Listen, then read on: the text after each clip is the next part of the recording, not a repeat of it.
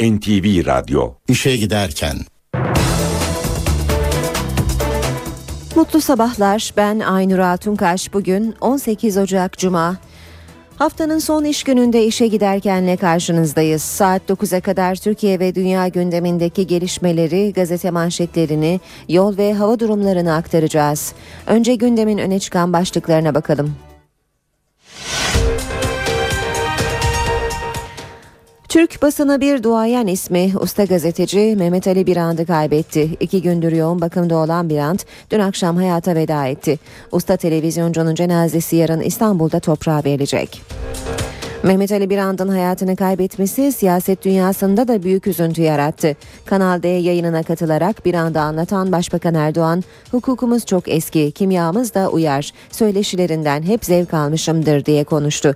Cumhurbaşkanı Gül de Türk basınında fark yarattı, sevgi ve takdirle hatırlayacağız dedi.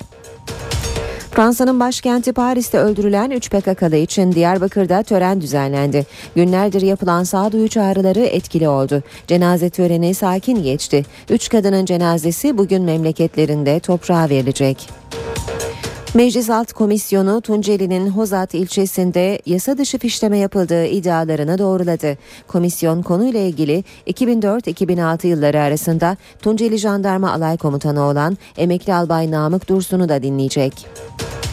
Başbakan Erdoğan en büyük israf kamu kurumlarında dedi ve memurların yaz aylarında yararlandığı kampların kapanacağının sinyalini verdi.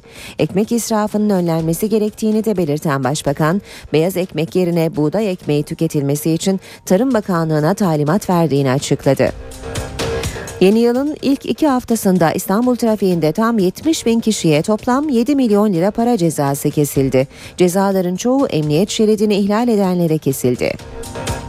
Cezayir'de doğal gaz tesisinde tutulan rehineleri kurtarma operasyonu tartışma konusu. Cezayir'den gelen haberler yaklaşık 30 rehinenin ve 11 militanın operasyonda öldürüldüğü yönünde. Tesiste çalışan 3 Türk vatandaşının durumu iyi.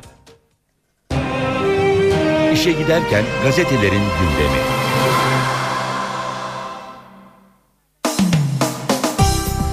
Türk basını duayen bir ismi kaybetti. Mehmet Ali Birant hayata dün veda etti. Basın özetlerine başlarken biz de usta gazeteciye Allah'tan rahmet yakınlarına ve e, Türk basın camiasına başsağlığı dilemek istiyoruz NTV Radyo olarak. Milliyette bir andı kaybettik başlığını sürmanşette görüyoruz. Türk basınının yaşarken efsane olan isimlerinden Mehmet Ali Birant 71 yaşında hayata veda etti. Doğayan gazeteci ani ölümüyle 7'den 70'e herkesi yasa boğdu. Pankreas kanseri tedavisi gören Birant safra kesesindeki stendin değiştirilmesi için ameliyat olmuştu. Hastanede kalbi durdu ve bir daha çalıştırılamadı. Akşam saatlerinde oğlu üzücü haberi verdi. Gazeteciliğin ve televizyon haberciliğinin en önemli isimlerinden Mehmet Ali Birant dün 18.29'da hayata gözlerini yumdu. Mesleğe Milliyet gazetesinde başlayan Birant, Abdullah Öcalan'la konuşan ilk isim olmuş, 32. gün programıyla bir efsane yaratmıştı. Devam edelim. Milliyetten aktarmaya. Manşet Diyarbakır Barış dedi. 3 PKK'lı kadın için Diyarbakır'da düzenlenen tören olaysız tamamlandı. Kürsüdekiler ve meydandakiler barış sürecine tam destek verdi. Hükümet muhalefet ve BDP kanadından yapılan çağrılar sonuç getirdi. On binlerce kişinin katıldığı törende en ufak bir tatsızlık yaşanmadı. Morg'dan BDP'li kadınların omuzlarında çıkartılan PKK bayrağına sarılı cenazeler sloganlar eşliğinde tören alanına getirildi. Kadınların çoğunun törene siyah giysi ve beyaz atkılarla katılması dikkati çekti. Az sayıda PKK bayrağı ve Öcalan posteri açılsa da bunlar ön saflara taşınmadı. Güvenliği 3000 BDP'li sağladı. Polis yok denecek kadar azdı diyor Milliyet gazetesi haberinde. Hürriyetle devam edelim. Hürriyet de sür manşetinde manşetinde maalesef durumu netleşti demiş. Dün sabah duayen gazeteci Mehmet Ali Birand'ın öldüğü söylentisi yayıldı sosyal medyada. Sonra yoğun bakımda açıklaması yüreklere su serpti. Acı haberse akşam 18.29'da geldi. Son tweetinde Perşembe durumum netleşecek yazan Birand dediği gün vefat etti. Devam edelim yine Hürriyet gazetesinden aktarmaya. Diyarbakır barışa durdu demiş Hürriyet'te. Paris'te öldürülen 3 PKK'lı kadının Diyarbakır'daki cenaze töreninde kitle olgun, polis hoşgörülü, hava barışçıl, gün olaysız, yaşlısından gencine, erkeğinden kadınına, yöneticisinden sempatizanına herkeste aynı özen ve dikkat. İzlenimler bu şekilde Hürriyet gazetesinde. Böbreğimi kaptırdım. Ankara'da yaşayan Ayhan Kubanoğlu, Kurbanoğlu böbreğimi verdiğim Mehmet Bey'in ailesi 100 bin lira nakit ödeyecek, 20 bin liralık otomobil alacaktı. Paralarımı vermiyorlar, şikayetçiyim dedi. Savcılığa başvurdu, tazminat da istiyor Ayhan Kurbanoğlu, Hürriyet'in haberine göre. Sabah gazetesiyle devam edelim. Hepimiz barışız diyor. Sabah manşette kürsüden barış sloganları haykırıldı, beyaz güvercinler uçuruldu. Diyarbakır'daki barışın gölde gösterisi tüm Türkiye'nin umudunu yansıttı. Sabah bir anda kaybettik demiş Türk basınının 33. gün yası safra kesesindeki standın değişimi için girdiği ameliyatta kalbi duran doğayan gazeteci hayata veda etti diyor ve cenaze töreninin yarın İstanbul'da yapılacağı bilgisini de aktarıyor Sabah gazetesi. Cumhuriyetle devam edelim. Umudun enkazı demiş Cumhuriyet manşette. Aydın cinayetleri yine faili meçhul kaldı. Davada 20 yıl sonra bir karar daha çıktı. Sanıkların bir bölümü cezalandırıldı. Mumcu'nun parçalanan aracı aileye verilecek. Yazarlarımız Mumcu, Profesör Kışlalı, Profesör Aksoy ve Doçent Üçok'un öldürülmesi olaylarını kapsayan Umut Operasyonu'na ilişkin dava bir kez daha karara bağlandı diyor Cumhuriyet. 8 sanığa Tevhidi Selam ve Kudüs Ordusu Örgütü'nü yönetmek ve üyesi olmaktan 6 ile 12,5 yıl arasında değişen hapis cezaları verildi. Mahkeme bombalı saldırı sonucu kaybettiğimiz Mumcu'ya ait aracın enkazının ise mirasçılarına iadesine karar verdi diyor Cumhuriyet gazetesi. Devam edelim yine Gazetelerin birinci sayfalarından aktarmaya Çınarlar ayakta ölür demiş radikal. Televizyonculuğun efsane ismi 32. günle ekol yaratan Mehmet Ali Birant 72 yaşında yaşamını yitirdi. Mehmet Ali Birant sadece Türkiye'de değil dünyada da gündem belirleyen ustalardandı. Bir eşik aşıldı demiş radikal manşetinde ise Diyarbakır halkı samimiyet testini geçti. Cenaze töreninde yas ve barış isteği vardı. Törene on binler katıldı. Demirtaş halkta barış cesareti var fırsat kaçmasın dedi. Sırada Vatan Gazetesi var. Vatan da sürmanşette bir efsaneyi kaybettik diyor. Ekrandan yarın kimselere randevu vermeyin diye ayrılıp stent ameliyatı için hastaneye yatan usta gazeteci Mehmet Ali Birant yaşamını yitirdi. Benim için iyi adammış desinler. Birant sitesinde hayatını anlatmıştı. Babam ben iki yaşındayken ölmüş, annem parasız kalmış. Şans dört kez yüzüme güldü. Dördüncü şansım eşimle tanışmaktı. İnsanlar benim için iyi adammış be desin yeter demiş Mehmet Ali Birant. Nihayet sağduyu diyor vatan manşette ise hem devlet hem BDP samimiyet sınavını geçti. PKK'lı 3 kadın için Diyarbakır'daki cenaze töreninde tek bir olumsuzluk yaşanmadı. Sadece barış mesajları vardı. Batı kent meydanındaki törene 200 bin kişi katıldı. Herkes siyah giydi, kadınlar en ön saftaydı. Bir diğer başlık kadın olmamı zaaf gördüler. TÜSİAD Başkanı Ümit Boyner dün görevini Muharrem Yılmaz'a devretti. Hüzünlüyüm diye başladığı son konuşmasında şunları söyledi. Bazen hiç olmadık yakışıksız sataşmalara maruz kaldım. Kadın olmamı zaaf görenlerin saldırganlıklarından yılmadım. Her yerde inandıklarımı doğru bildiklerimi söyledim. Bizim görevimiz bu. TÜSİAD Kanarya Sevenler Derneği değil ki demiş Ümit Boyner. Habertürk gazetesiyle devam ediyoruz basın özetlerine. Bu sefer olacak galiba diyor Habertürk sürmanşette. Türkiye aleyhine tek slogan atılmadı. Sağduyu galip. 3 PKK'lı kadının Diyarbakır'daki cenaze töreni barış mitingine dönüştü. Güvercinler uçuruldu diyor Habertürk. Usta gazeteci 71 yaşındaydı. Mehmet Ali bir anda kaybettik başlığını yine Habertürk'te görüyoruz. Sosyal tesisler kapatılacak başlığı ise manşette. Habertürk'te 779 tes- e, tesis satılacak Erdoğan ciddi israf var. Bir ay gidecekler diye kamplar 10 ay çürümeye bırakılıyor. Başbakan kamu israfını önlemek için sosyal tesislerin kapatılacağını açıkladı. Neymiş kamu mensupları tatil yapacakmış. Belli otellerle anlaşırsın gider yaparlar dedi. Devam ediyoruz akşam gazetesiyle 33. gün demiş akşamda sürmanşette ve medyada bir dönem kapandı. Türk televizyonculuğuna yön veren duayen gazeteci usta yazar Mehmet Ali Birand'ı kaybettik demiş akşam gazetesi de. Akşamda manşetse zenginsin öde dostum Hollanda Patriotların masrafını istedi. Adana'ya konuşlandırmak üzere iki Patriot gönderen Hollanda faturayı da çıkardı. Mecliste Türk-Hollanda Dostluk Grubu'nu ziyaret eden konuk heyetin talebi şaşırttı. Patriotları göndermek 40 milyon dolara mal oldu. Oradaki masrafları da siz ödeyin. Yeni Şafak'ta çözüm umudu ilk sınavı geçti demiş. Manşet terörü bitirmek amacıyla başlatılan yeni süreci Paris'te 3 PKK'lıyı infaz ederek sabote etmek isteyenlere bölge halkı sağduyuyla cevap verdi demiş. Yeni Şafak gazetesi de ve son olarak da zamana bakalım.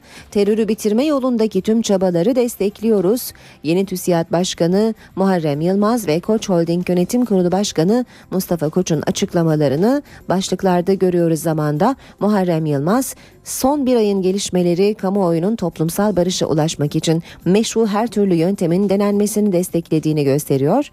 Mustafa Koç ise barış sürecinin sekteye uğramamasını diliyorum çünkü silahla çözülemeyeceği görüldü. Oturup müzakere için çöz müzakere ile çözülmesi lazım diyor. NTV Radyo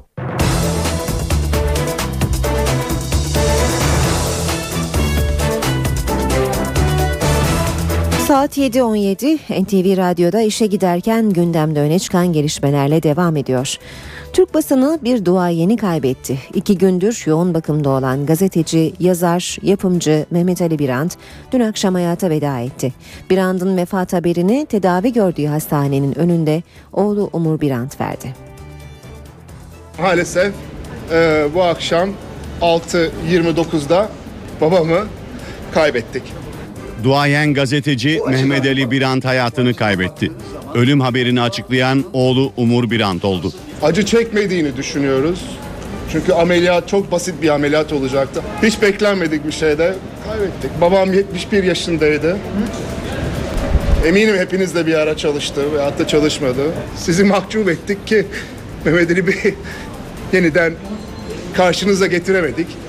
Birant safra kesesindeki stendin değiştirilmesi için hastaneye yatmıştı. Ancak usta gazetecinin kalbi ameliyat sırasında durdu.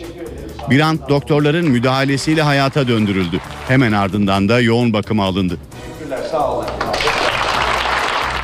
Gün boyu meslektaşları, iş ve siyaset dünyasının önde gelen isimleri bir anda ziyaret için hastaneye akın etti. Başbakan yardımcısı Bülent Arınç da ziyarete gelen isimler arasındaydı. Bir andın dostları son dakikaya kadar ümitlerini yitirmedi. Ancak kötü haber akşam saatlerinde geldi. Kısa bir süre yaşam destek ünitesine bağlı kalan Mehmet Ali Birant akşam saatlerinde yaşamını yitirdi. Mehmet Ali Birand'ın cenazesi yarın Teşvikiye Camii'nde kılınacak namazın ardından Anadolu Hisarı'ndaki aile kabristanına defnedilecek. Usta gazeteci Mehmet Ali Birand'ı meslektaşları NTV canlı yayınında anlattı. Gazeteci Hasan Cemal Birand'ı anlatırken gözyaşlarına hakim olamadı. Çok yakındık birbirimize. Aynı zamanda çok da rekabet içinde olduk yıllar içinde. Ve ben onu çok kıskandım birçok alanda. Anılarımız çok fazla ve daha fazla konuşamayacağım çünkü ama şunu söyleyeyim. Çok özleyeceğim onu. Kusura bakmayın. bizim dar e, kalıplarımız içinde başka e, şeylerin de olduğunu e, bizlere anlattı. Yani sadece Türkiye'nin e, gazetecilik standartlarına, habercilik standartlarına değil bana kalırsa bir şekilde Türkiye'de demokratik hayata da katkıda bulunmuş. Anlayışların değişmesinde, modernleşmesinde payı olmuş e, bir insandı. Çok üzgünüm. Ee, çok büyük kayıp. Gerçekten büyük kayıp. Aynı şeyleri tekrarlamak belki yerinde olur böylesine zamanlarda. Ama ben şunu söyleyebilirim. Ben hayatımda mesleğine bu kadar aşık, işini bu kadar seven ve bu kadar çalışkan bir insan görmedim. Mehmet Ali benim çok sevdiğim bir arkadaşımdı. Ben onun işleri yıllardan beri tanırım. Sevil Sosyal'in yakın arkadaşıydı. Lozan'a gelip giderdi. Çok daha yeni yetme bir gazeteciydi. Adım adım onun ilerlemesini ben şahit oldum. Hırslıydı. Onun için hiçbir şey imkansız değildi. Her şeyi başarabileceğini düşünürdü. Bakın e, ağır hastalıklar geçirmesine rağmen hep dimdik ayaktaydı. Yani bu da çok önemli büyük irade sahibiydi. Hiçbir zaman hastalıktan söz etmezdi. Hep hayata tutunurdu. Bir gün daha nefes alıyorum, bir 24 saat daha yaşıyorum diye düşünürdü. Usta gazeteci Mehmet Ali Birand'ın hayatını kaybetmesi siyaset dünyasında da büyük üzüntü yarattı. Devletin zirvesindeki isimler duayen gazetecinin vefatının ardından taziye mesajı yayımladı. Başbakan Tayyip Erdoğan da Kanal D yayınına katılarak usta gazeteciyi anlattı. Tabii Sayın Brandt'la hukukumuz aslında çok çok eski. Benimle defalarca söyleşi yapmış bir insandır. Kendisiyle kimyamız da aslında çok iyi uyar. Bir başka deyişle benimle yaptığı her söyleşiden şahsen ben de büyük zevk almışımdır. 2011 yılının yine Haziran ayında ciddi bir ameliyat geçirmişti. O ameliyat öncesinde beni aradı. Ben de merak ettim niye arıyor diye. Dedi senden helallik istiyorum dedi. Hayırdır dedim ya ne helalliği filan. Dedi dua istiyorum dedi. Dedim ki ben bak bu sabah namaza kalktığımda duamı yapacağım. Eşime de söyleyeceğim. Birlikte dua edeceğiz. Orada da ölümden korkmadığını gördüm. O dua isterken dahi sempatikti. Başbakan Erdoğan, Mehmet Ali Birand'ın vefatından duyduğu üzüntüyü bu sözlerle anlattı. Usta gazeteci Mehmet Ali Birand'ın vefatı siyaset dünyasında büyük üzüntü yarattı. Ölüm haberinin ardından devletin zirvesindeki isimler taziye mesajları yayınladı. Cumhurbaşkanı Gül mesajında Birand'ın köşe yazıları, belgeselleri ve ses getiren röportajlarıyla Türk basınında fark yarattığını söyledi. Gül, Birand'ı sevgi ve takdirle hatırlayacağız dedi. Meclis Başkanı Cemil Çiçek ise bir andın çalıştığı kurumlara ufuk kazandıran sorgulayıcı habercilik anlayışını her zaman hatırlayacağız şeklinde konuştu.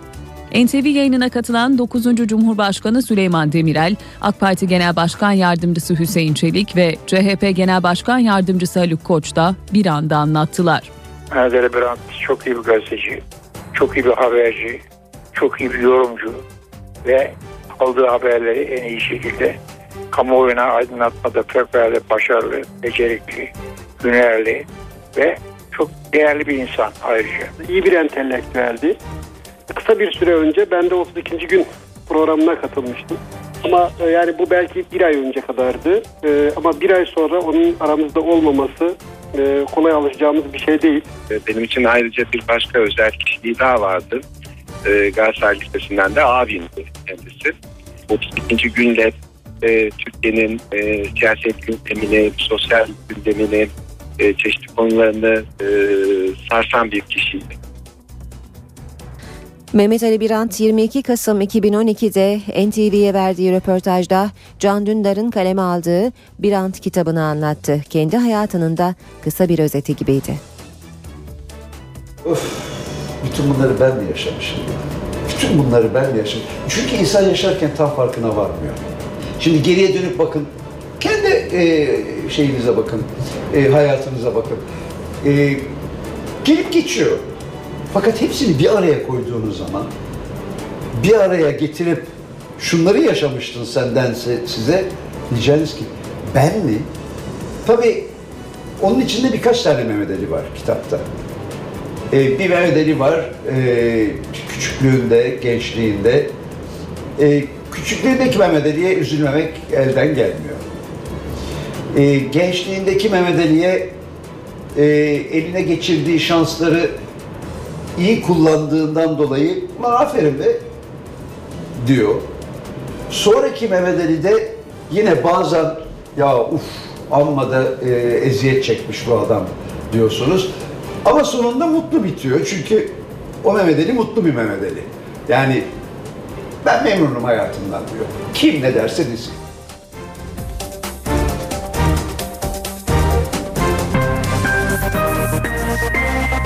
İşe giderken Birazdan İstanbul trafiğine ayrıntılı bakacağız ama e, önce bir küçük bilgi aktaralım. Şu anda D100 karayolunda Merter İncirli yönünde bir kaza var. Bir aracın metrobüs yoluna girdiği ve e, kazada e, yaralananlar olduğu belirtiliyor. Bu sebeple bölgede trafik yoğun. Az sonra daha ayrıntılı olarak bakacağız İstanbul trafiğine. Fransa'nın başkenti Paris'te öldürülen 3 PKK'lı için Diyarbakır'da tören düzenlendi. Günlerdir yapılan sağduyu çağrıları etkili oldu. Cenaze töreni sakin geçti. Fransa'nın başkenti Paris'te silahlı saldırı sonucu öldürülen PKK'lı Sakine Cansız, Fidan Doğan ve Leyla Sönmez'in cenazeleri sabah saatlerinde hastane morgundan alındı. Belediyeye ait 3 cenaze aracı kalabalık eşliğinde törenin yapılacağı meydana hareket etti. BDP eş başkanı Gülten Kışanak, milletvekilleri Ertuğrul Kürkçü, Emine Ayna ve Büyükşehir Belediye Başkanı Osman Baydemir'in de katıldığı kortejle eşliğinde cenazeler Batı Kent Meydanı'na götürüldü. Törende konuşan BDP'li milletvekilleri barış mesajları verdi ve sağduyu çağrısı yaptı. Çok önemli bir süreçten geçiyoruz. Barışın tartışıldığı, yeniden bazı diyalogların oluşturulduğu bir dönemdir. Ve bugün herkes Kürtlerden büyük bir hassasiyet beklemektedir. Tören sırasında meydanda geniş güvenlik önlemi alındı. Polis helikopteri de güzergah boyunca uçuşlar yaptı. Diyarbakır'daki törenin ardından cenazeler ambulanslarla memleketlerine gönderildi. Sakine Cansız Tunceli, Fidan Doğan Elbistan, Leyla Söylemezse Mersin'de toprağa verilecek. Türk Sanayicileri ve İş Adamları Derneği Genel Kurulu'nda konuşan TÜSİAD'ın eski başkanı Ümit Boyner, Kürt sorununun çözümüyle ilgili başlayan süreçten ümitliyim dedi. Toplantıya katılan Koç Holding Yönetim Kurulu Başkanı Mustafa Koç da inşallah görüşmeler devam eder, silahla çözülmeyeceği görüldü şeklinde konuştu. İmralı görüşmeleri iş dünyasının da gündeminde. TÜSİAD'ın başkanlık koltuğunu Muharrem Yılmaz'a devreden Ümit Boyner, devir teslim töreninde Kürt sorununa vurgu yaptı. Boyner süreçten ümitliyim dedi. Kürt meselesinde esen barış rüzgarları içimde Paris'te işlenen cinayetlerin söndüremeyeceği bir umut ışığının yanmasına yol açıyor. Milletçe 30 yıllık kabusumuzun biteceğine dair emarelerin artmasına seviniyorum. Terörün sona erdirilmesi kadar Kürt sorununun çözümüne de odaklanacağımıza dair ümitler besliyorum. Koç Holding Yönetim Kurulu Başkanı Mustafa Koç da yaptığı konuşmasında barış sürecinin sekteye uğramamasını temenni etti. Barış sürecine sekte uğramamasını e, diliyorum. E, inşallah burada e, o, o tip bir şey olmaz ve bu görüşmeler bir şekilde e, devam eder. Çünkü silahla çözülmeyeceği gö- e, bu görüldü. E, dolayısıyla oturup bunun müzakere şeklinde e, çözülmesi lazım. Şimdi İstanbul trafiğine bir kez daha bakalım. D100 karayolunda Mertel e, İncirli yönünde bir kaza var. E, bir aracın metrobüs yoluna girdiği ve kazada yaralananlar olduğu belirtiliyor. Bu kaza sebebiyle bölgede trafik e, yoğun olarak devam ediyor. Ayrıca D100'de Küçükçekmece Hacı Şerif yönünde bir e, araç arızası meydana geldi ve bu sebeple de o bölgede trafik yoğun seyrediyor. Fatih Sultan Mehmet Köprüsü Anadolu Avrupa geçişinde Kozyatağı kavşağı itibarıyla yoğunluk başladı. Hatta bu yoğunluk Bostancı'ya kadar sarkmakta. E, köprü yoğunluğu köprü girişine kadar etkili. Sonrasında trafik oldukça akıcı. Fatih Sultan Mehmet Köprüsü Avrupa Anadolu geçişinde ise gişelerde başlayan hafif bir yoğunluk var.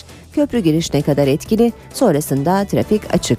Ancak Ataşehir'de başlayan ve Çamlıca gişelere kadar devam eden bir TEM trafiğinden söz edebiliriz. Boğaziçi Köprüsü Anadolu Avrupa geçişi Çamlıca itibarıyla yoğunlaşıyor. Köprü ortasına kadar yoğun olarak devam edip sonrasında rahatlıyor. Ancak Beşiktaş katılımına yaklaşırken yeniden hafif bir yoğunluk olduğunu görüyoruz. Ters yönde Zincirlikuyu'da başlıyor yoğunluk e, ve karşı Anadolu yakasına e, geçişte köprü çıkışından sonra oldukça rahat bir trafiğe bırakıyor yerini yoğunluk. O üçte de yine hafif bir yoğunluk var. Mahmut Bey Doğu Kavşağı hal arası çift yönlü olarak e, yoğunluk e, yoğun bir trafiğe sahip.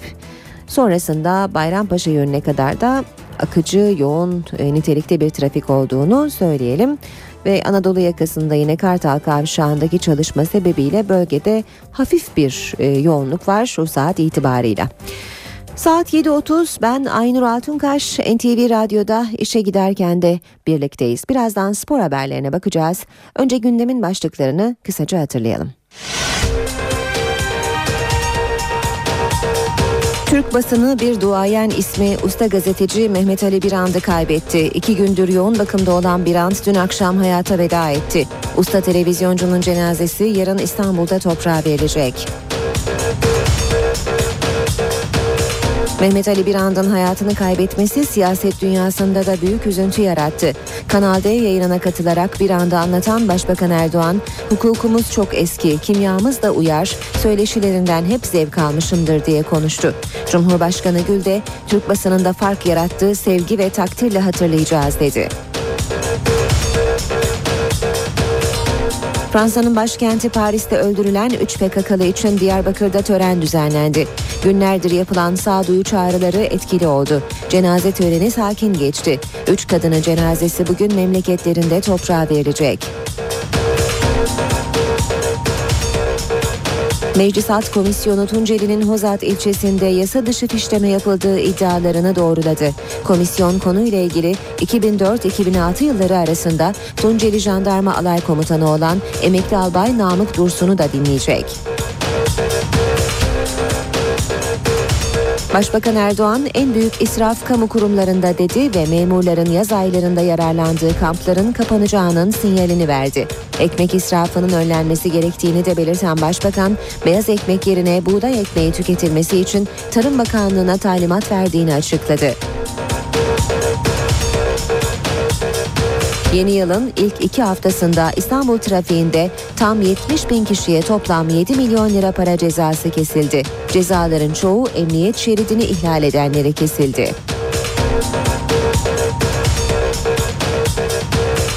Cezayir'de doğal gaz tesisinde tutulan rehineleri kurtarma operasyonu tartışma konusu.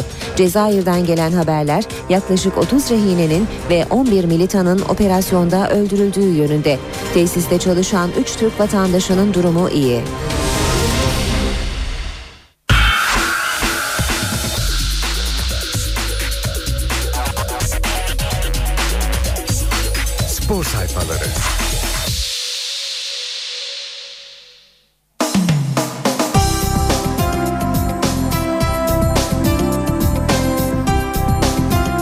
Spor haberleriyle devam edelim. Sabah gazetesinin spor sayfalarına bakalım. Sabahtan aktaracağımız ilk haber Kıran kırana geçer başlığını taşıyor. Süper Lig'de bugün başlayacak ikinci e, yarının analizini görüyoruz. Sabah gazetesinde futboldaki gerginlikle endişeli girilen ikinci yarıda şampiyonluk ve kümede kalma yarışı nefes kesecek. Genel kanaat ilk devredeki sürpriz kayıplar devam eder. Zirvede yarış 3 büyükler arasında yaşanır. Yine sabahtan aktaralım Fener'e tutkunum. Er, e, Emenike ile görüşen Sarı Lacivertli yönetim Fenerbahçe benim için bir tutku. Dönmeye hazırım cevabı aldı. Bunun üzerine Spartak Moskova ile ikinci kez temasa geçildi deniyor haberde. Bu arada Spor Toto Süper Lig'in ikinci yarısının başlayacağını aktardık. Hangi maçla başlayacak söyleyelim. Kasımpaşa Galatasaray karşılaşması var bugün. Saat 20'de başlayacak bu maç. Recep Tayyip Erdoğan stadında oynanacak. Maçın hakemi Bülent Yıldırım. Sabahtan aktarmaya devam ediyoruz. Fernandez gibi ol. Oğuzhan'a güç kazanması için özel bir program uygulayan Beşiktaş teknik heyeti genç oyuncuya takım arkadaşı Manuel Fernandez'i örnek gösteriyor. Yine bir başlık spordan. Efes'ten seriye devam. Lacivert Beyazlar Türk Hava Yolları Avrupa Ligi'nde üst üste 3. galibiyetini aldı. Türk Hava Yolları Avrupa Ligi Top 16 turu E grubunda yer alan Anadolu Efes Almanya deplasmanında Broze Basket Bamberg'i 94-76'lık skorla mağlup etti. Kortlar yanıyor. Avustralya açıkta favorilerin kazanarak yoluna devam ettiği karşılaşmalara 40 dereceye yaklaşan sıcaklar damga vurdu. Habertürk gazetesinin spor sayfalarıyla devam ediyoruz. Onlar değil ama gına geldi. Kurumsal kulüplerimiz Galatasaray ve Fenerbahçe'nin devre arası transfer döneminde bir numaralı gözdelerinin yolunu bekledik diyor Habertürk. Her geçen gün gelişen ve değişen iletişim dünyasında hiç bu kadar bir bilgi kirliliği görülmedi. Sarı Kırmızılı kulübün görüşmelere başladığını borsaya bildirdiği Inter'li Wesley Snyder gece yarısı özel uçağa bindirildi ünlem işaretiyle havaalanında güvenlik önlemleri alındı yine ünlemle. Taraftar gelmeyen futbolcuyu karşılamaya gitti yine ünlemle. Fenerbahçe'nin gündemindeki Belhanda olayı sarpa sardı. Montpellier Başkanı bel altı açıklamalar yaptı. Ancak iki yıldız içinde konular kapanmadı. Günlerdir bu iki isimle yattık kalktık. Kurumsal kulüplerimizden maalesef aydınlatıcı net bilgilere ulaşamadık diyor Habertürk gazetesi. Yetmez başlıklı haberle devam edelim. Beşiktaş Cuma maçı istemiyordu. Türkiye Futbol Federasyonu yine verdi. Başkan Orman ilk yarıdaki 5 Cuma maçına isyan edip artık oynamayacağız. Takımın hakkını kimseye yedirmeyeceğiz dedi ama ne tesadüftür ki Türkiye Futbol Federasyonu 20. haftadaki Karabük Spor maçını Cuma gününe verdi denmiş haberde. Hürriyet'in spor sayfalarıyla devam edelim. Hürriyet'ten aktaralım. Basket dışında her alanda Fener'i geçtik. Galatasaray yöneticisi Mehmet Cibara tesisleşme hamlelerine dikkat çekti. Yeni projelerimize onay çıkarsa bundan sonra bize kimse yetişemez. Devam edelim. 2 milyonluk düğümü çözdüğü gün gelecek başlığıyla Galatasaray Başkanı Ünal Aysal'ın Snyder işini bitirmek için İtalya'ya gönderdiği Bülent Tulum'un açıklamalarını görüyoruz. Hürriyet gazetesinde. 18 gün boyunca tatil yok. Dinlenen Sarı Lacivertliler 3 Şubat'a kadar bir daha izin yapmayacak. İki kulvarda birden ara vermeden sürekli sahaya çıkacaklar. Fener'e imza atma izni aldı. Sarı lacivertler he, sarı lacivertlileri heyecanlandıran haber. Fas milli takım yetkilileri Belhanda'ya kamptan ayrılma serbestliği tanıdı deniyor Hürriyet'in haberinde. Ve bir e, Beşiktaş haberi verelim. Kartal'ın büyük hedefi Beşiktaş sponsorluk gelirlerinde gözünü yükseklere dikti. Kulübe 50 milyon dolarlık bir gelir kapısı yaratılmaya çalışılıyor. Beşiktaş ikinci başkanı Ahmet Nur Çebi Avrupa'daki kulüplerin bu alandaki çalışmalarını inceliyoruz. Bütün tekliflere açığız dedi.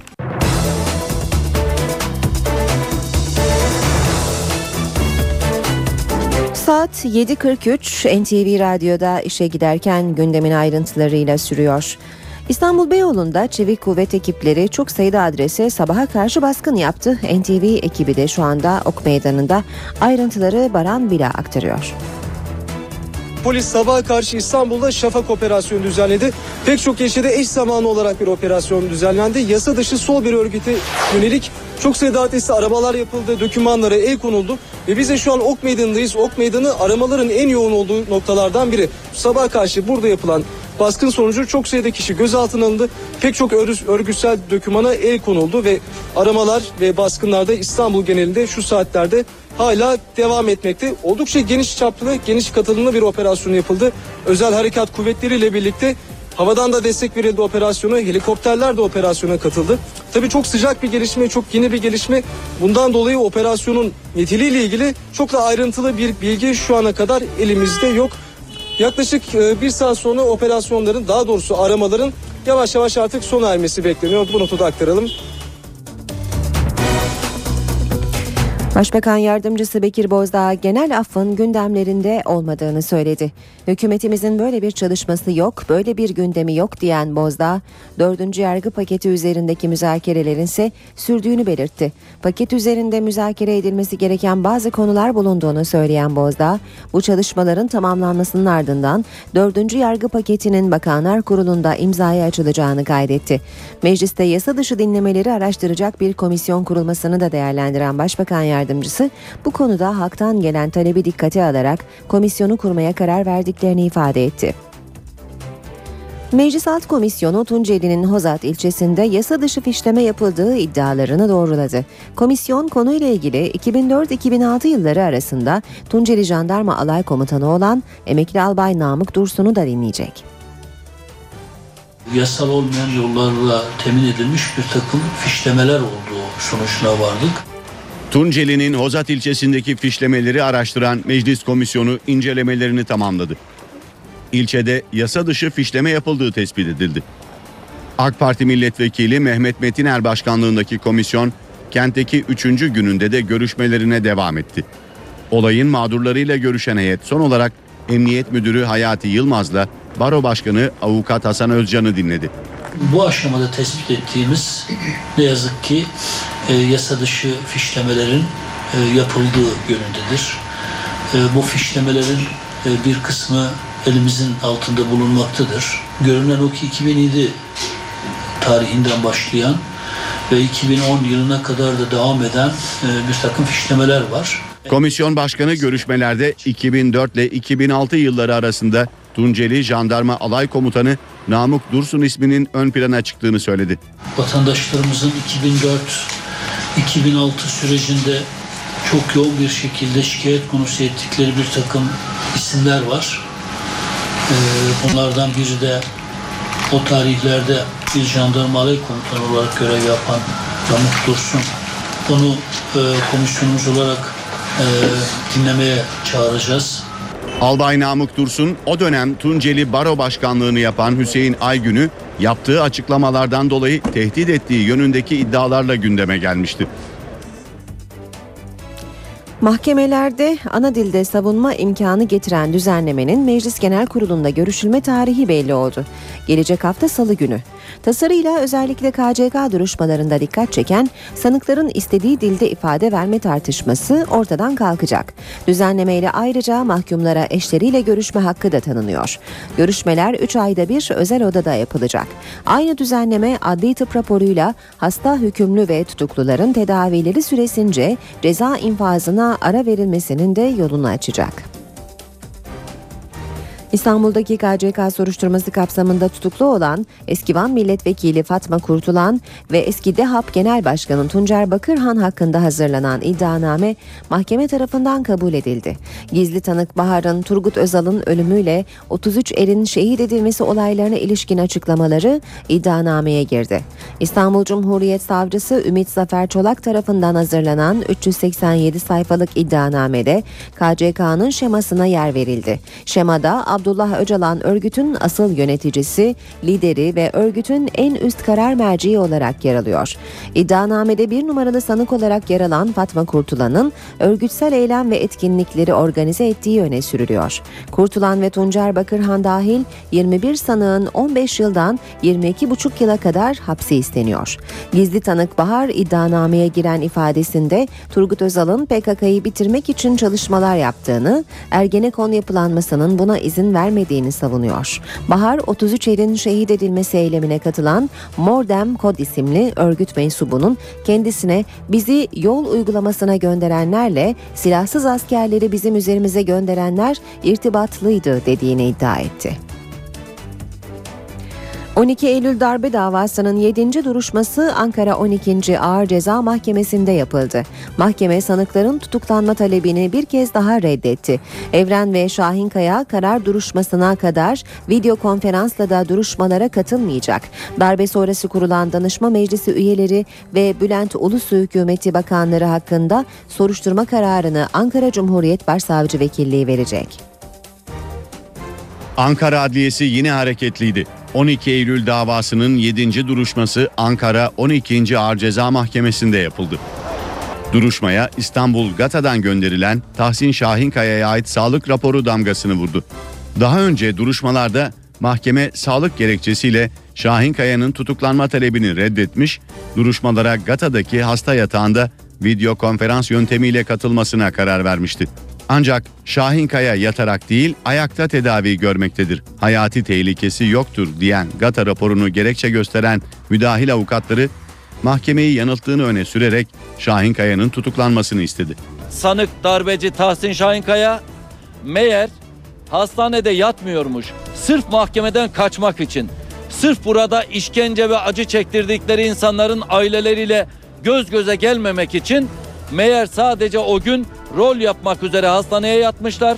Aynı talep kardeşi aracılığıyla 12 Eylül döneminde gözaltında kaybolan oğlu Cemil Kırbayır'ı 32 yıldır arayan 104 yaşındaki Berfu Ana'dan da geldi. Tahsin Şahinkaya'nın mutlaka evlede sonra yakalamasını, tutuklamasını, tutuklama haliyle davanın yürütülmesini talep ve arz ediyoruz. Ancak mahkeme tutuklama taleplerini reddetti. Evren ve Şahinkaya karara kadar duruşmalara video konferans yöntemiyle de katılmayacak. Çapraz sorgu da yapılmayacak. Müdahil avukatlar dönemin Bülent Ulusu hükümeti ve danışma meclisi üyeleri hakkında da soruşturma açılmasını istedi. Mahkeme bu talebi ilgili savcılığın değerlendirmesine karar verdi. Dava dosyadaki eksikliklerin giderilmesi için 18 Nisan ertelendi. Anayasa Mahkemesi MİT müsteşarının soruşturulmasını başbakan iznine bağlayan yasanın iptal istemini reddetti. Oslo görüşmeleri ve KCK soruşturması kapsamında MİT müsteşarı Hakan Fidan ve bazı eski MİT görevlileri ifadeye çağrılmıştı. Anayasa Mahkemesi MİT mensupları ve bazı kamu görevlileri hakkındaki ceza soruşturmalarına başbakan izni şartı getiren düzenlemenin iptali istemini reddetti. Peki bu yasa nasıl gündeme geldi ve Anayasa Mahkemesi'ne neden taşındı?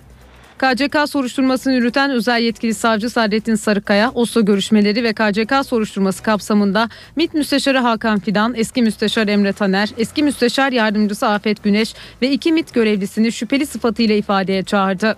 Ancak Başbakan Recep Tayyip Erdoğan buna müsaade etmedi.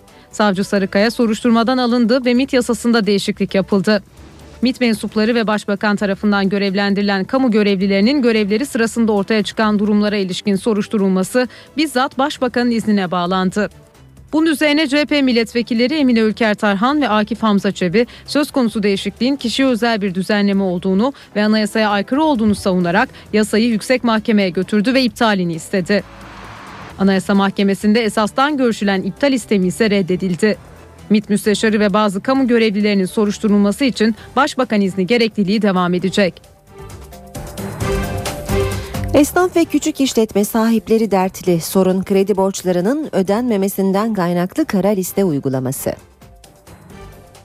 Bir defaya daha mahsus bu kara listede isimleri olan gerçekten de esnaf kimliğine sahip, işini idame ettiren insanların önünün açılması lazım.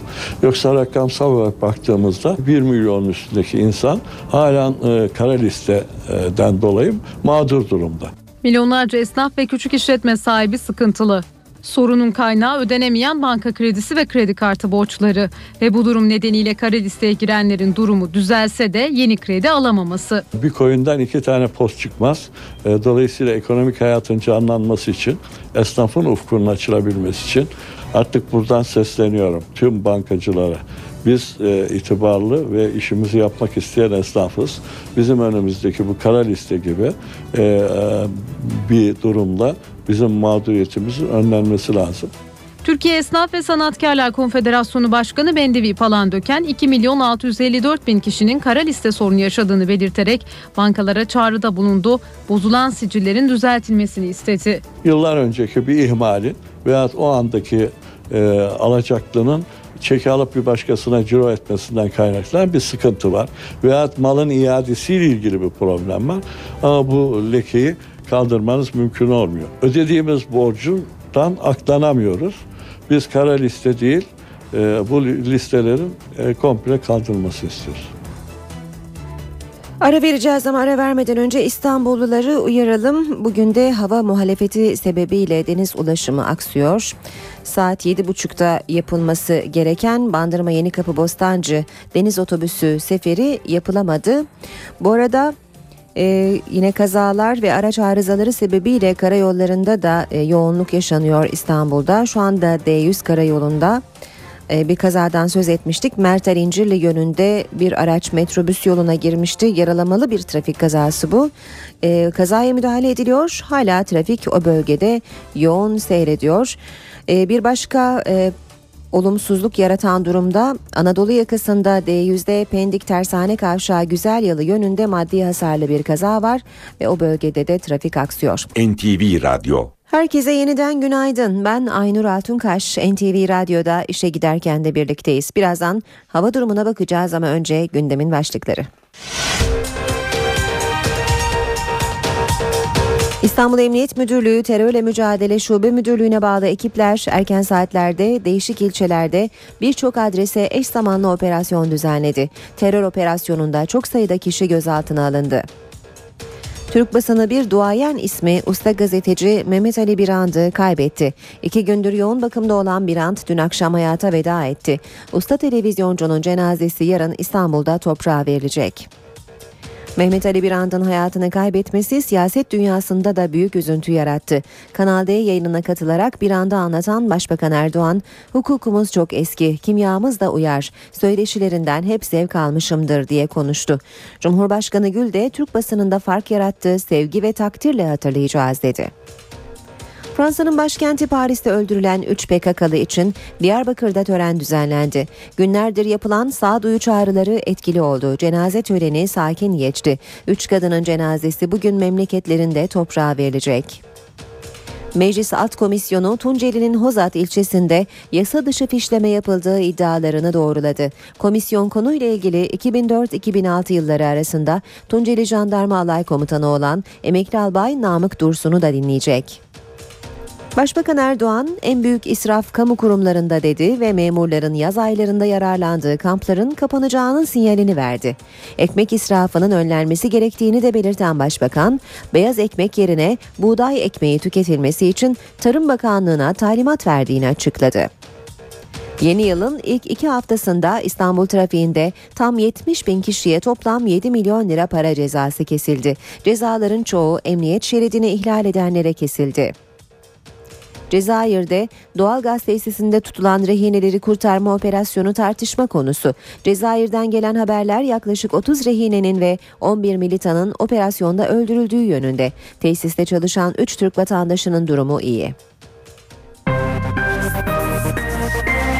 İşe giderken Şimdi hava durumu var sırada. Yanımızda da Gökhan Abur var. Günaydın Sayın Abur. Günaydın. İstanbul'da yine deniz otobüsü seferlerinde aksamalar var. Deniz muhalefeti sebebiyle. E, bugün nasıl bir hava bekliyoruz? E, Lodos giderek kuvvetlenecek. Özellikle Ege'de bugün e, Lodos'un fırtına boyutlarına çıkmasını bekliyoruz. E, şu an itibariyle Çanakkale'de hızı 30 kilometreyi geçmeye başladı. İlerleyen saatlerde Marmara Denizi içindeki rüzgar da kuvvetlenecek. Özellikle İstanbul Boğazı dışında ve e, Batı Karadeniz bölgesi giriyor Boğaz girişinde de rüzgarın çok çok kuvvetlenmesini bekliyoruz. E, Trabzon ve civarında da rüzgar oldukça kuvvetli. Şu anda Lodos 38 kilometre hızla esiyor Trabzon'da. E, yani anlayacağımız Lodos e, bir hayli etkili. Evet. Ülke genelinde etkisini sürdürüyor. Tabii e, Lodos'un özelliklerine bağlı olarak zaman zaman sıcaklıklarda ani değişiklikler olabiliyor. Bugün için batıda sıcaklıklar birkaç derece daha yükselecek.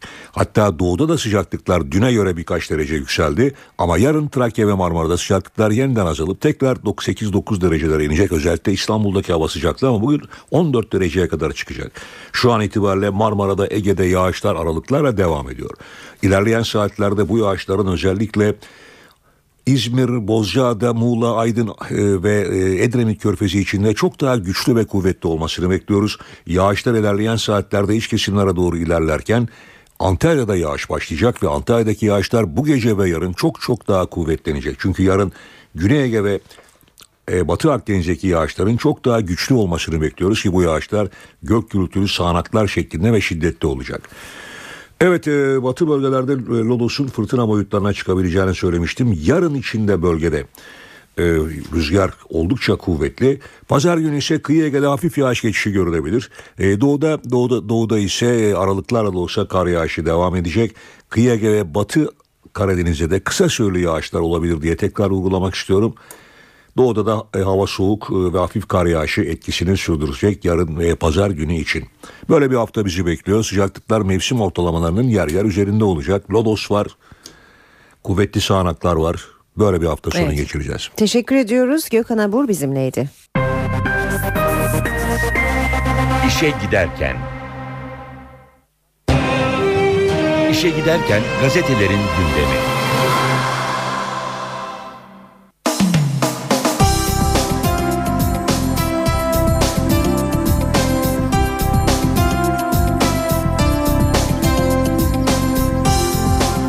Basın özetleriyle devam ediyoruz. İşe giderkene Türk basınının duayen ismi Mehmet Ali Birand'ın e, kaybettik ve tüm gazetelerde e, Birand haberleri, fotoğrafları, taziye mesajları görüyoruz. Biz de bir anda Allah'tan rahmet, yakınlarına ve Türk basınına başsağlığı diliyoruz.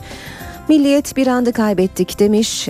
Sürmanşetinde Türk basınının da e, yaşarken efsane olan isimlerinden Mehmet Ali Birant 71 yaşında hayata veda etti. Duayen gazeteci ani ölümüyle 7'den 70'e herkesi yasa boğdu. Milliyette manşetse Diyarbakır Barış dedi. 3 PKK'lı kadın için Diyarbakır'da düzenlenen tören olaysız tamamlandı. Kürsüdekiler ve meydandakiler barış sürecine tam destek mesajı verdi. Morg'dan BDP'li kadınların omuzlarında çıkan cenazeler tören alanında da yine kadınlar tarafından taşındı. Kalabalık İmralı sürecine destek mesajları verdi. Yine Milliyet'ten okuyalım.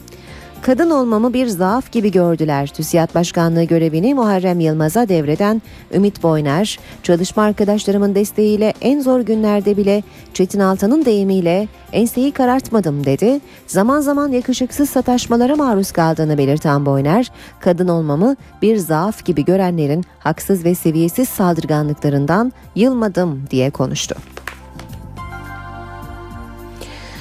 Devam ediyoruz Hürriyet gazetesiyle. Hürriyet maalesef durumu netleşti demiş manşette. Dün sabah doğayan gazeteci Mehmet Ali Birand'ın öldüğü söylentisi yayıldı sosyal medyada. Sonra yoğun bakımda açıklaması yüreklere su serpti. Acı haberse akşam 18.29'da geldi. Son tweetinde Perşembe durumum netleşecek yazan Birand dediği gün vefat etti. Hürriyetten bir diğer haber böbreğimi kaptırdım başlığını taşıyor haber manşette. Ankara'da yaşayan Ayhan Kurbanoğlu, böbreğimi verdiğim Mehmet Bey'in ailesi 100 bin lira nakit ödeyecek, 20 bin liralık otomobil alacaktı. Paralarımı vermiyorlar şikayetçiyim dedi.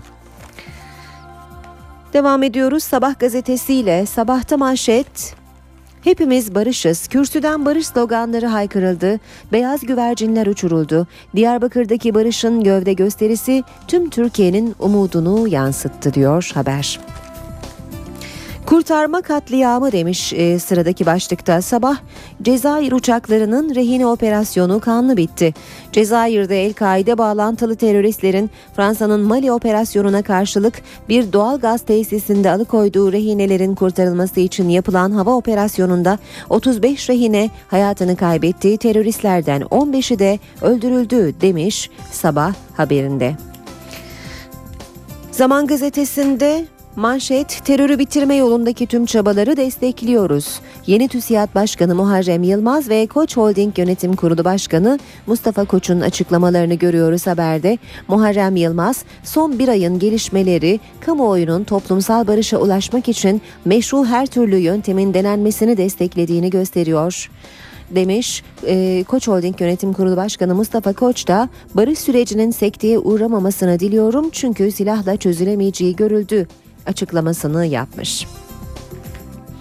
Yeni Şafak çözüm umudu ilk sınavı geçti diyor manşetinde. Terörü bitirmek amacıyla başlatılan yeni süreci Paris'te 3 PKK'lıyı infaz ederek sabote etmek isteyenlere bölge halkı sağduyuyla cevap verdi. Sakine Cansız, Fidan Doğan ve Leyla Söylemez için Diyarbakır'da düzenlenen cenaze töreninde provokasyona fırsat verilmedi. Tek mesaj çözüm oldu. Akşam gazetesi manşette zenginsin öde dostum diyor Hollanda Patriotların masrafını istedi. Adana'ya konuşlandırmak üzere iki Patriot gönderen Hollanda faturayı da çıkardı. Mecliste Türk-Hollanda dostluk grubunu ziyaret eden konuk heyetin talebi şaşırttı. Patriotları göndermek 40 milyon dolara mal oldu. Oradaki masrafları da siz ödeyin. 33. gün diyor akşam ve medyada bir dönem kapandı. Türk televizyonculuğuna yön veren duayen gazeteci, usta yazar Mehmet Ali Birand'ı kaybettik. Yoğun bakımdaki Birand sevenlerinin beklediği iyi haberi veremedi. Oğlu Umur saat 18.29'da kalbinin durduğunu açıkladı. Muhabirden kameramana meslekteki herkesin abiyi, halkın en sevdiği anchorman son anına kadar haberci gibi yaşadı. Stüdyodan çıkıp gittiği ameliyatı atlatamadı. Ölüm haberi Türkiye'yi sarstı.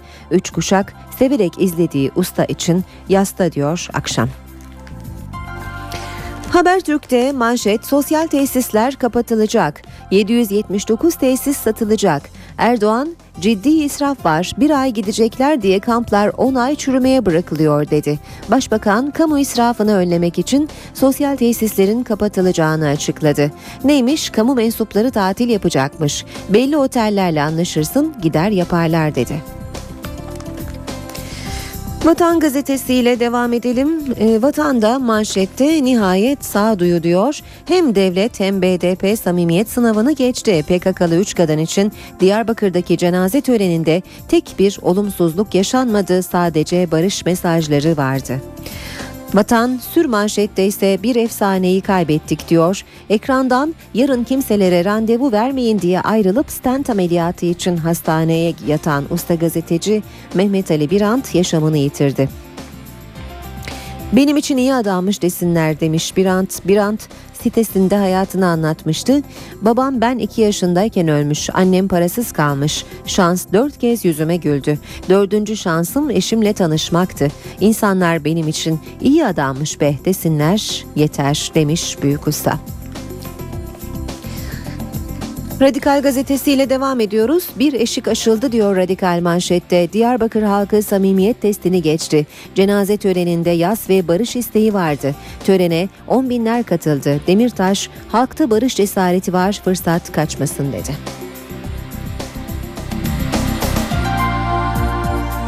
Ve son haberi Cumhuriyet gazetesinden aktaralım. Umudun enkazı diyor Cumhuriyet manşette. Aydın cinayetleri yine faili meçhul kaldı. Davada 20 yıl sonra bir karar daha çıktı. Sanıkların bir bölümü cezalandırıldı. Mumcu'nun parçalanan aracı aileye verilecek. Yazarlarımız diyor Cumhuriyet, Mumcu, Profesör Kışladı, Profesör Aksoy ve Doçent Üçok'un öldürülmesi olaylarını kapsayan Umut Operasyonu'na ilişkin dava bir kez daha karara bağlandı. 8 sanığa Tevhid-i Selam ve Kudüs Ordusu örgütünü yönetmek ve üyesi olmaktan 6 ile 12,5 yıl arasında değişen hapis cezaları verildi. Mahkeme bombalı saldırı sonucu hayatını kaybeden Uğur Mumcu'ya ait aracın enkazının ise mirasçılarına iadesine karar verdi.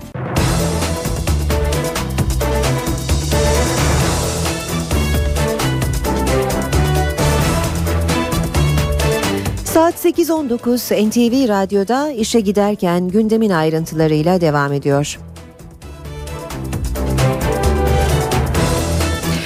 Önce yine İstanbul trafiğinden bir not aktaralım. İncirli'de bir kazadan bahsetmiştik. Kazanın kaldırıldığını ve metrobüs seferlerinde bir aksama yaşanmadığını söyleyelim. Ancak e, Şirin Evler İncirli yönünde bir e, kaza var. Bu kaza sebebiyle de bölgede e, trafiğin yoğun olduğunu belirtelim.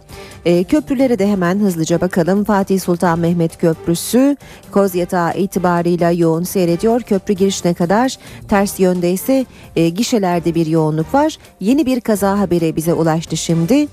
Sahil yolu Zeytinburnu yan yol Yedikule yönünde maddi hasarlı bir kaza söz konusu. Kaza sebebiyle bir şerit trafiğe kapalı. Boğaziçi Köprüsü Anadolu Avrupa geçişi ise Çamlıca itibarıyla yoğun ve yoğunluk köprü çıkışında Çağlayan'a kadar devam ediyor.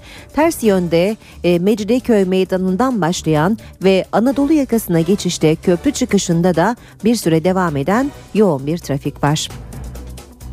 Deniz ulaşımında da e, aksamalar yaşandığını belirtmiştik. E, İDO'nun bazı seferleri yapılamıyor. Saat e, 7.30'daki Bandırma Yenikapı Bostancı Deniz Otobüsü seferinin iptal edildiğini bir kez daha hatırlatalım. İstanbul'da kuvvetli lodos etkili olmaya devam ediyor.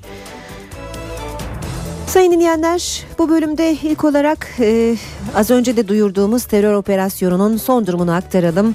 İstanbul Beyoğlu'nda çevik kuvvet ekipleri çok sayıda adrese sabaha karşı baskın yaptığı ayrıntıları Baran Bila'dan alalım. Polis sabaha karşı İstanbul'da Şafak operasyonu düzenledi. Pek çok ilçede eş zamanlı olarak bir operasyon düzenlendi. Yasa dışı sol bir örgüte yönelik çok sayıda adresli aramalar yapıldı, dokümanlara el konuldu. Ve biz de şu an Ok Meydanı'ndayız. Ok Meydanı aramaların en yoğun olduğu noktalardan biri. Sabah karşı burada yapılan baskın sonucu çok sayıda kişi gözaltına alındı. Pek çok örgütsel dokümana el konuldu ve aramalar ve baskınlarda İstanbul genelinde şu saatlerde hala devam etmekte. Oldukça geniş çaplı, geniş katılımlı bir operasyon yapıldı. Özel harekat kuvvetleriyle birlikte Havadan da destek verildi operasyona, helikopterler de operasyona katıldı. Tabii çok sıcak bir gelişme, çok yeni bir gelişme. Bundan dolayı operasyonun niteliğiyle ilgili çok da ayrıntılı bir bilgi şu ana kadar elimizde yok. Yaklaşık e, bir saat sonra operasyonların daha doğrusu aramaların yavaş yavaş artık sona ermesi bekleniyor. Bu notu da aktaralım. Türk basını bir duayeni kaybetti. İki gündür yoğun bakımda olan gazeteci, yazar, yapımcı Mehmet Ali Birant dün akşam hayata veda etti. Birant'ın vefat haberini tedavi gördüğü hastanenin önünde oğlu Umur Birant verdi. Maalesef e, bu akşam 6.29'da babamı kaybettik. Duayen gazeteci Mehmet Ali Birant hayatını kaybetti. Ölüm haberini açıklayan oğlu Umur Birant oldu. Acı çekmediğini düşünüyoruz. Çünkü ameliyat çok basit bir ameliyat olacaktı. Hiç beklenmedik bir şeyde kaybettik. Babam 71 yaşındaydı.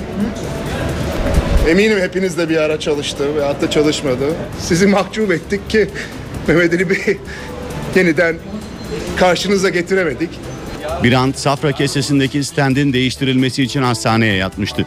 Ancak usta gazetecinin kalbi ameliyat sırasında durdu. Birant doktorların müdahalesiyle hayata döndürüldü. Hemen ardından da yoğun bakıma alındı. Gün boyu meslektaşları, iş ve siyaset dünyasının önde gelen isimleri bir anda ziyaret için hastaneye akın etti. Başbakan yardımcısı Bülent Arınç da ziyarete gelen isimler arasındaydı.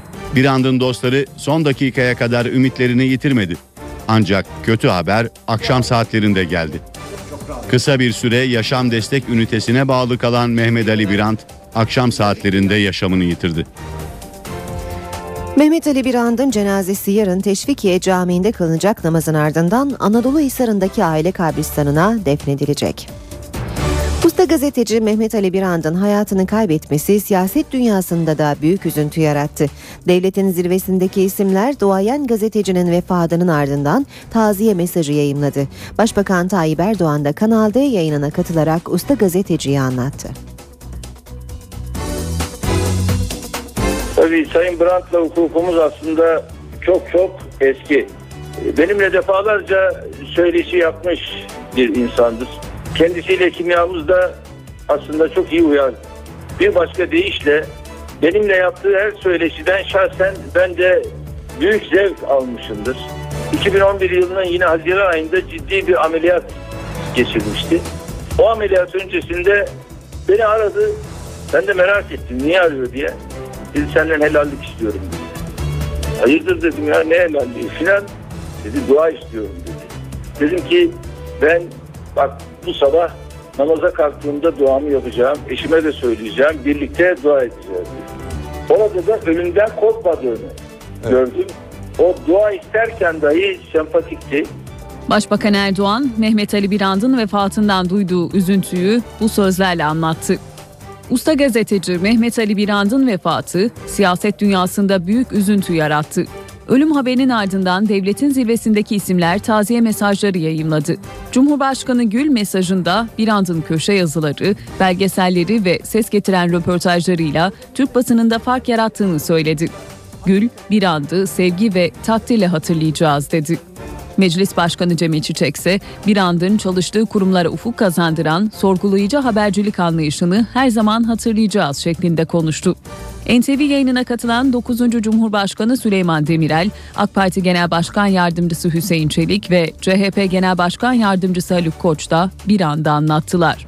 Ali Birant çok iyi bir gazeteci, çok iyi bir haberci, çok iyi bir yorumcu ve aldığı haberleri en iyi şekilde kamuoyuna aydınlatmada fevkalade başarılı, becerikli, hünerli ve çok değerli bir insan ayrıca. İyi bir entelektüeldi. Kısa bir süre önce ben de 32. gün programına katılmıştım. Ama e, yani bu belki bir ay önce kadardı. E, ama bir ay sonra onun aramızda olmaması e, kolay alışacağımız bir şey değil. Benim için ayrıca bir başka özel kişiliği daha vardı. Ee, Galatasaray Lisesi'nden de abimdi kendisi. 32. günle e, Türkiye'nin e, siyaset gündemini, sosyal gündemini, e, çeşitli konularını e, sarsan bir kişiydi. Mehmet Ali Birant 22 Kasım 2012'de NTV'ye verdiği röportajda Can Dündar'ın kaleme aldığı Birant kitabını anlattı. Kendi hayatının da kısa bir özeti gibiydi. Öf, bütün bunları ben mi yaşamışım? Bütün bunları ben mi yaşamışım? Çünkü insan yaşarken tam farkına varmıyor. Şimdi geriye dönüp bakın, kendi e, şeyinize bakın, e, hayatınıza bakın. E, gelip geçiyor. Fakat hepsini bir araya koyduğunuz zaman, bir araya getirip şunları yaşamıştın senden size diyeceğiniz ki ben mi? Tabii onun içinde birkaç tane Mehmet Ali var kitapta. Ee, bir Mehmet Ali var e, küçüklüğünde, gençliğinde. E, küçüklüğündeki Mehmet Ali'ye üzülmemek elden gelmiyor. E, gençliğindeki Mehmet Ali'ye e, eline geçirdiği şansları iyi kullandığından dolayı aferin be diyor. Sonraki Mehmet Ali de yine bazen ya uf amma da e, eziyet çekmiş bu adam diyorsunuz. Ama sonunda mutlu bitiyor çünkü o Mehmet Ali mutlu bir Mehmet Ali. Yani ben memnunum hayatımdan diyor. Kim ne derse.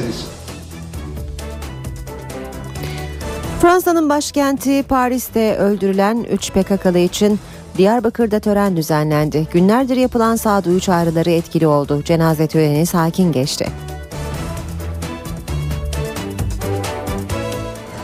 Fransa'nın başkenti Paris'te silahlı saldırı sonucu öldürülen PKK'lı Sakine Cansız, Fidan Doğan ve Leyla Sönmez'in cenazeleri sabah saatlerinde hastane morgundan alındı. Belediyeye ait 3 cenaze aracı kalabalık eşliğinde törenin yapılacağı meydana hareket etti. BDP eş başkanı Gülten Kışanak, milletvekilleri Ertuğrul Kürkçü, Emine Ayna ve Büyükşehir Belediye Başkanı Osman Baydemir'in de katıldığı kortejle eşliğinde cenazeler Batı Kent Meydanı'na götürüldü. Törende konuşan BDP'li milletvekilleri barış mesajları verdi ve sağduyu çağrısı yaptı. Çok önemli bir süreçten geçiyoruz. Barışın tartışıldığı, yeniden bazı diyalogların oluşturulduğu bir dönemdir. Ve bugün herkes Kürtlerden büyük bir hassasiyet beklemektedir. Tören sırasında meydanda geniş güvenlik önlemi alındı. Polis helikopteri de güzergah boyunca uçuşlar yaptı. Diyarbakır'daki törenin ardından cenazeler ambulanslarla memleketlerine gönderildi. Sakine Cansız Tunceli, Fidan Doğan Elbistan, Leyla Söylemezse Mersin'de toprağa verilecek. NTV Radyo'da işe giderken devam ediyor. Ben Aynur Altunkaş. Saatimiz 8.30 olmak üzere. Birazdan başkent gündemiyle devam edeceğiz ama önce bugünün başlıklarını hatırlayalım. İstanbul Emniyet Müdürlüğü Terörle Mücadele Şube Müdürlüğü'ne bağlı ekipler erken saatlerde değişik ilçelerde birçok adrese eş zamanlı operasyon düzenledi. Terör operasyonunda çok sayıda kişi gözaltına alındı. Türk basını bir duayen ismi usta gazeteci Mehmet Ali Birand'ı kaybetti. İki gündür yoğun bakımda olan Birand dün akşam hayata veda etti. Usta televizyoncunun cenazesi yarın İstanbul'da toprağa verilecek. Mehmet Ali Birand'ın hayatını kaybetmesi siyaset dünyasında da büyük üzüntü yarattı. Kanal D yayınına katılarak Birand'ı anlatan Başbakan Erdoğan, hukukumuz çok eski, kimyamız da uyar söyleşilerinden hep zevk almışımdır diye konuştu. Cumhurbaşkanı Gül de Türk basınında fark yarattığı sevgi ve takdirle hatırlayacağız dedi. Paris'te öldürülen 3 PKK'lı için Diyarbakır'da tören düzenlendi. Günlerdir yapılan sağduyu çağrıları etkili oldu. Cenaze töreni sakin geçti. 3 kadının cenazesi bugün memleketlerinde toprağa verilecek. Meclis Alt Komisyonu Tunceli'nin Hozat ilçesinde yasa dışı fişleme yapıldığı iddialarını doğruladı. Komisyon konuyla ilgili 2004-2006 yılları arasında Tunceli Jandarma Alay Komutanı olan emekli albay Namık Dursun'u da dinleyecek. Başbakan Erdoğan en büyük israf kamu kurumlarında dedi ve memurların yaz aylarında yararlandığı kampların kapanacağının sinyalini verdi.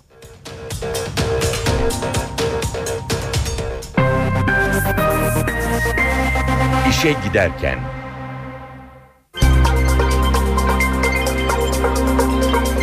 Ankara gündemi.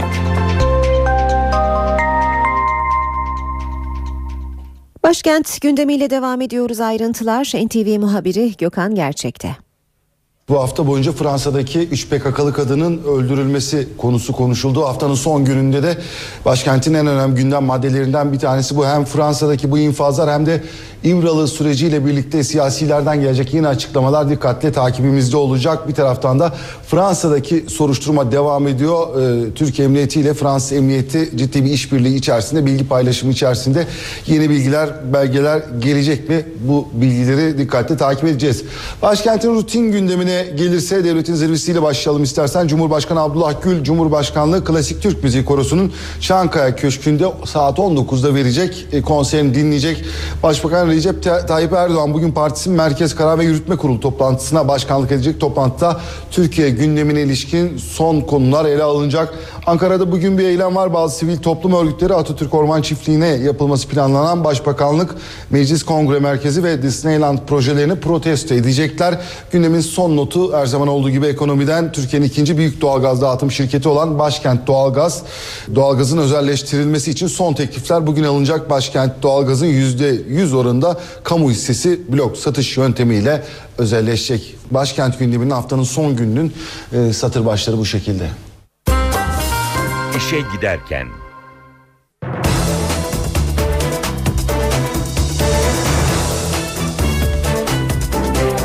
NTV Radyo'da saat 8.38 işe giderken devam ediyor. İstanbul trafiğine hızlıca bir kez daha bakalım şimdi. Unkapanı Şişhane yönünde bir araç var. E, arızalı araç sebebiyle bölgedeki trafik yoğunlaşıyor. Bayrampaşa Otogar Davutpaşa yönünde de yine bir araç arızası var. Ve bu iki arızalı araç bölge trafiklerini olumsuz etkilemekte. Fatih Sultan Mehmet Köprüsü Anadolu Avrupa geçişi yoğunluğu Koz Yatağı'ndan itibaren başlıyor. Ancak Ankara yoluna da taşmış durumda. Bu yoğunluk ve Gülsuyu Kavşağı'ndan başlayan çok yoğun bir trafik olduğunu söyleyelim. E5 karayolunda. Ters yönde de Koz Yatağı Bostancı arasında çok yoğun bir trafik olduğunu görüyoruz. Fatih Sultan Mehmet Köprüsü Avrupa Anadolu geçişinde yoğunluk etiler katılımında. Göze çarpıyor, köprü girişine kadar etkili sonrasında ise trafik oldukça rahat ve akıcı sadece Ataşehir'e yaklaşırken biraz yavaşlıyor. Tem otoyolunda şu ara, şu dakikalarda Karayolları Mahallesi Mahmut Bey yönünde yoğun bir trafik olduğunu görüyoruz. Kemerburgaz'dan başlayan ve Maslak'a kadar da devam eden çok yoğun bir trafik olduğunu ekleyelim.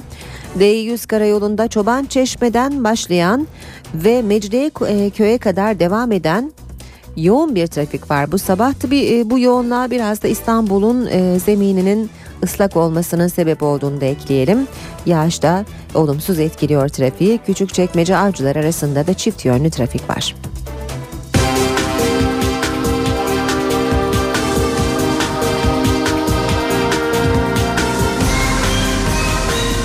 İşe giderken Sabaha karşı gerçekleştirilen terör operasyonu ile ilgili son gelişmeleri aktaralım. İstanbul, Ankara ve İzmir'de sabaha karşı düzenlenen operasyonlarda DHKPC üyesi 17 kişi gözaltına alındı. Eş zamanlı operasyonlarda pek çok ev ve iş yeri basıldı. Operasyonda bazı yazı, yayın evlerinde ve derneklerde de arama yapıldı. 17 kişinin gözaltına alındığı operasyonda bazı dokümana da el kondu. Özel harekat polislerinin de destek verdiği operasyona helikopterler de eşlik etti. Kamuya ait yaz kampları kapatılıyor. Devlet memurlarının tatil yapabilmesi için belli otellerde anlaşma yapılacak. Konu pazartesi günü yapılan Bakanlar Kurulu toplantısında gündeme geldi.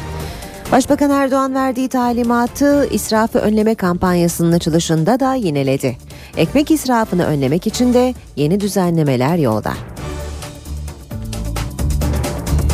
Senede işte bir ay gidecekler veya iki ay gidecekler oralarda kamp yapacaklar şunu yapacaklar ondan sonra ne olacak ondan sonra on ay buraları çıplak çürümeye yüz tutacak Başbakan en büyük israf kamu kurumlarında dedi, devlet memurlarının yararlandığı kampların kapanacağının sinyalini verdi.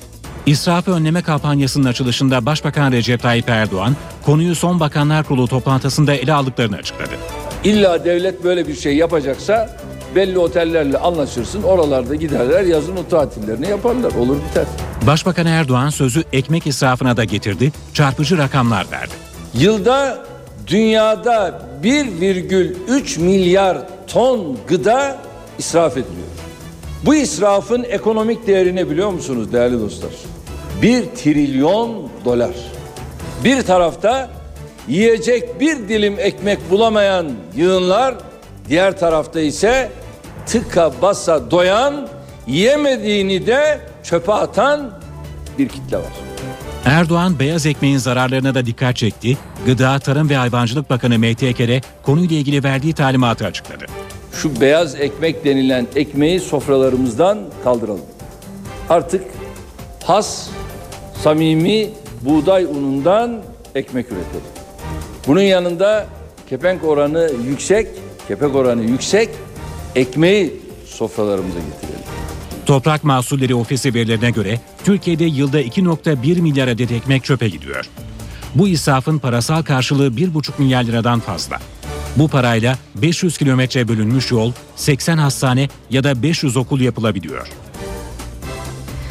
Üniversite Sanayi İşbirliği toplantısına katılan Sanayi Bakanı Nihat Ergün hem üniversitelerde hem de kamuda maaş dengesizliklerinin giderilmesi gerektiğini söyledi. Türkiye'de kötü adamın ödüllendirildiğini, iyi adamın yüzüne bile bakılmadığını ifade eden Bakan Nihat Ergün, tespitini kamudan verdiği bir örnekle açıkladı. Ergün, kamuda akşama kadar hiçbir iş yapmayan insanlar var. Ona 4-5 bin lira maaş veriyoruz. Gece gündüz çalışan adama da bir şey vermiyoruz. Bu dengesizlikleri gidermemiz lazım. Hem üniversitelerin içinde gidermemiz lazım hem kamuda gidermemiz lazım. İş yapanla yapmayan belli olmayacaksa o zaman biz ne zaman ilerleyeceğiz dedi. Esnaf ve küçük işletme sahipleri dertli. Sorun kredi borçlarının ödenmemesinden kaynaklı kara liste uygulaması. Bir defaya daha mahsus bu kara listede isimleri olan gerçekten de esnaf kimliğine sahip, işini idame ettiren insanlar önünün açılması lazım. Yoksa rakamsal olarak baktığımızda 1 milyon üstündeki insan halen e, kara listeden dolayı mağdur durumda. Milyonlarca esnaf ve küçük işletme sahibi sıkıntılı. Sorunun kaynağı ödenemeyen banka kredisi ve kredi kartı borçları ve bu durum nedeniyle kara listeye girenlerin durumu düzelse de yeni kredi alamaması. Bir koyundan iki tane post çıkmaz. E, Dolayısıyla ekonomik hayatın canlanması için, esnafın ufkunun açılabilmesi için artık buradan sesleniyorum tüm bankacılara. Biz e, itibarlı ve işimizi yapmak isteyen esnafız. Bizim önümüzdeki bu kara liste gibi e, e, bir durumda bizim mağduriyetimizin önlenmesi lazım. Türkiye Esnaf ve Sanatkarlar Konfederasyonu Başkanı Bendevi Palandöken 2 milyon 654 bin kişinin kara liste sorunu yaşadığını belirterek bankalara çağrıda bulundu. Bozulan sicillerin düzeltilmesini istedi. Yıllar önceki bir ihmalin veyahut o andaki e, alacaklının çeki alıp bir başkasına ciro etmesinden kaynaklanan bir sıkıntı var. Veyahut malın iadesiyle ilgili bir problem var. Ama bu lekeyi kaldırmanız mümkün olmuyor. Ödediğimiz borcundan aklanamıyoruz. Biz kara liste değil, e, bu listelerin e, komple kaldırılması istiyoruz. İşe giderken Cezayir'de doğalgaz tesisinde tutulan rehineleri kurtarma operasyonu sona erdi. Cezayir'den gelen haberler yaklaşık 30 rehinenin ve 11 militanın operasyonda öldürüldüğü yönünde. Tesiste çalışan 3 Türk vatandaşının durumu iyi. Yabancı haber ajanslarının Cezayirli güvenlik kaynaklarına dayandırdığı bilgilere göre operasyon sırasında ölen rehinelerin arasında yabancılar da var. Ölen rehinelerden ikisinin İngiliz, ikisinin Japon, birinin de Fransız olduğu belirtiliyor. Öldürülen militanlar arasında ise Mısır, Fransa, Mali, Cezayir, Libya ve Tunus vatandaşları olduğu söyleniyor. İngiltere Başbakanı David Cameron kötü haberlere hazırlıklı olmalıyız dedi. Cezayir'deki Türk Büyükelçiliği doğalgaz tesisinde çalışan 3 Türk'ün rehineler arasında bulunmadığını kurtarma operasyonları sırasında bölgeden çıkmayı başardıklarını açıkladı.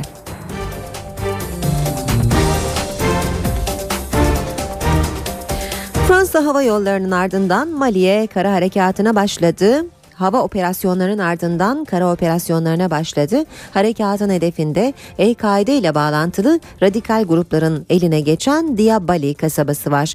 Mali'nin başkenti Bamako'nun 350 kilometre kuzeyinde yer alan Diabali'de Fransız ve Mali askerleriyle radikal militanlar arasında sokak çatışmaları yaşandığı belirtiliyor. Fransa'nın halen Mali'de 800 askeri bulunuyor. Fransa'ya destek için Afrika ülkeleri de Mali'ye asker gönderme hazırlığında. Bugün Nijerya'dan 200 askerin Mali'de olması bekleniyor. Toplam 3300 Afrikalı askerin Mali'ye gönderileceği belirtiliyor.